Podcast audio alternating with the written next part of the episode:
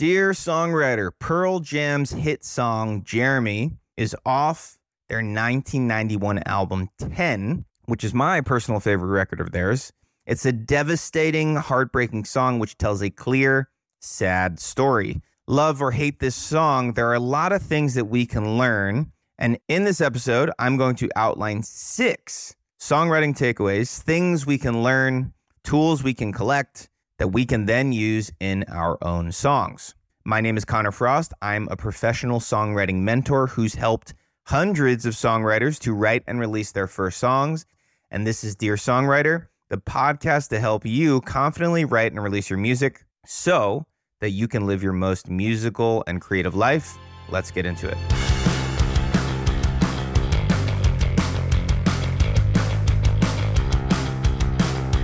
Hello and welcome. Thanks as always for being here. So, this is episode two of a four episode series that I'm doing over the course of this summer. If it goes well, I'm going to keep doing it. But basically, I'm publishing an episode every Thursday throughout June and July, which I haven't done in the past, where I'm diving into songs that are well known, that aren't as well known, and just giving you some tools because we can learn from what others have done. If you missed the first of this series, I analyzed Green Day's Redundant. So you can go ahead and check that out. Okay, so once again, today we're going to be diving into Pearl Jam's Jeremy. I decided to have this be a song that we dive into because shout out to my colleague and friend Julie, who is one of the songwriting coaches on my team who works with our students. And she had brought this song as an example to one of our workshops. This was a few weeks ago. Basically, every week we have these group workshops where sometimes people share what they've been working on, students share what they've been working on. Sometimes we do things like this where we analyze and dive into songs. And specifically, this song was brought because we were doing a workshop on how to write lyrics that tell a story. And Jeremy is a song that very clearly tells a story. And if you haven't listened to this song, even if you're not a grunge or rock fan, I think for the lyrics alone, it's worth listening to this. It's also worth maybe doing a little bit of Googling and hearing about the backstory. I'm not going to go into too much of it today, but um, very sad, but also a very beautiful song. Anyways, that's how this all came to be. And that's why I decided to have this be the second song in this series that I'm doing. So before I dive into the six takeaways, the six things that we can learn from the song, I do want to outline what the structure of the song is. Like I've said in the past, structure even can sometimes be subjective. Structure can be up to interpretation. This is how I interpret the structure, and it's as follows. So there's an intro, and then it goes into a verse, it goes into a pre chorus, then chorus, then a verse two. I'm going to talk a lot about verse two in this then another pre chorus, then another chorus. Also, going to be talking about the choruses. Then it goes into a bridge.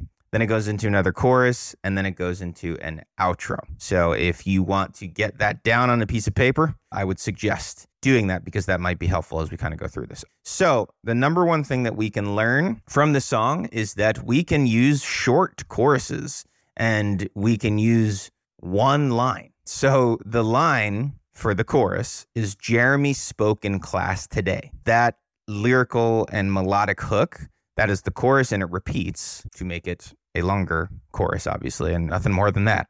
Okay, so that's number one. Number two, frenetic and frantic melodies are used to outline the violent developments of the story, specifically in verse two. So let's take a step back for a second. The lyrics in verse two are much more graphic, more involved and much more violent than in verse 1. So, what I'm going to do right now, just to give you a little bit of context, and hopefully at this point, if you're able to, you've pulled up the lyrics, but I'm going to show you what verse 1 is and what verse 2 is. So, verse 1 At home, drawing pictures of mountaintops with him on top, lemon yellow sun, arms raised in a V, and the dead lay in pools of maroon below. Okay, so setting the scene as verse ones typically do and then starting to understand that maybe we might be going in a violent direction for the song with that last line of verse one and the dead lay in pools of maroon below. Okay, but we kind of ease into that.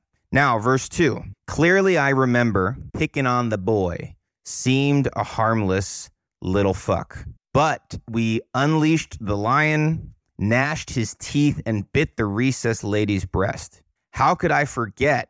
And he hit me with a surprised left, my jaw left hurting, dropped wide open, just like the day, oh, like the day I heard. So we've created this lyrical context, right? So clearly, verse two, much more violent lyrically.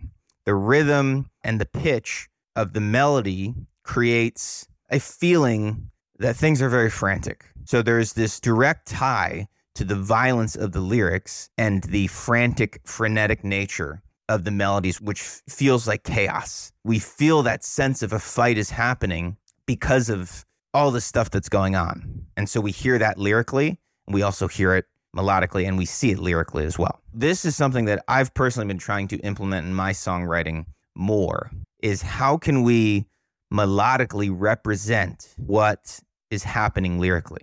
And this is something that I'm doing with much more intention. And I encourage you to do the same because I think it can be very powerful. And it's not always super obvious, but I think melody and music obviously has just such a way of evoking emotion. And so, even subconsciously for the listener, they are able to kind of go on this journey because there's more intentionality behind the relationship between lyrics and melody.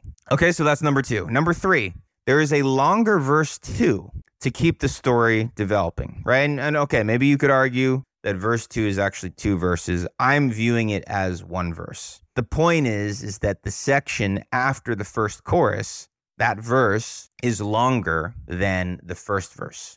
And that's, I don't want to say it's uncommon, but a lot of times you'll see the opposite, especially in rock. You'll see maybe two verses at the top before hitting the pre chorus or before hitting the chorus. And then the distance between the first chorus and the second chorus is typically shorter. But in this case, and I think this speaks to the lyrics and what happens, we get caught in this fight that's happening at this school. So I think there was clear intention on the part of Eddie Vedder and the other songwriters, whoever was involved, of making that a longer experience between first chorus and second chorus. Okay, so that's number three. Number four, there's a lot of repetition towards the end of the song. So basically, for all intents and purposes, the story, in a way, ends after the second verse that I was just talking about. And then for the rest of the song, as we go into the bridge, as we go back into the choruses, as we go into the outro, it's just a lot of lyrical repetition. It's just really interesting because that last, I would say, I don't know, maybe third of the song, there's more instrumental sections, there's fewer words. It kind of just brings us out. Whereas in the beginning two thirds, beginning half, whatever it is, is more word heavy, which makes sense. But I think in this song, there's even more repetition of different lines. Number five, not a lot of lyrics in the bridge. And it continues with kind of a frenetic melody. It almost feels like Eddie Vedder just grabbed the mic during the recording session and just started singing something. And they were like, okay, there's the bridge. It almost feels like a jam. And it's very short. And those lyrics for the bridge are try to forget this, and that repeats try to forget this, kind of this echo feeling. Try to erase this from the blackboard. And that's the bridge, and it's very short. And then it goes into this instrumental section, but the lyrical part of the bridge is very short.